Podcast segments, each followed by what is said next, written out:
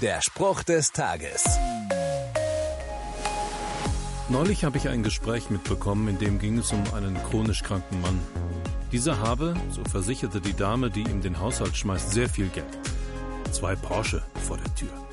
Jedoch auch die beiden Sportwagen helfen ihm nicht beim Atmen, wenn die Krankheit seine Lunge aufbläht. Man kann auch sehr reich, sehr elend sein und sterben. Jesus Christus sagt, was hat ein Mensch davon, wenn ihm die ganze Welt zufällt, er selbst dabei aber seine Seele verliert? Er kann sie ja nicht wieder zurückkaufen. Also wie wäre es, sich zuerst darum zu kümmern, was wirklich kostbar ist, und seine Seele in der ewig liebevollen Umarmung Jesu sicher aufbewahrt zu wissen? Der Spruch des Tages steht in der Bibel. Bibellesen auf bibleserver.com.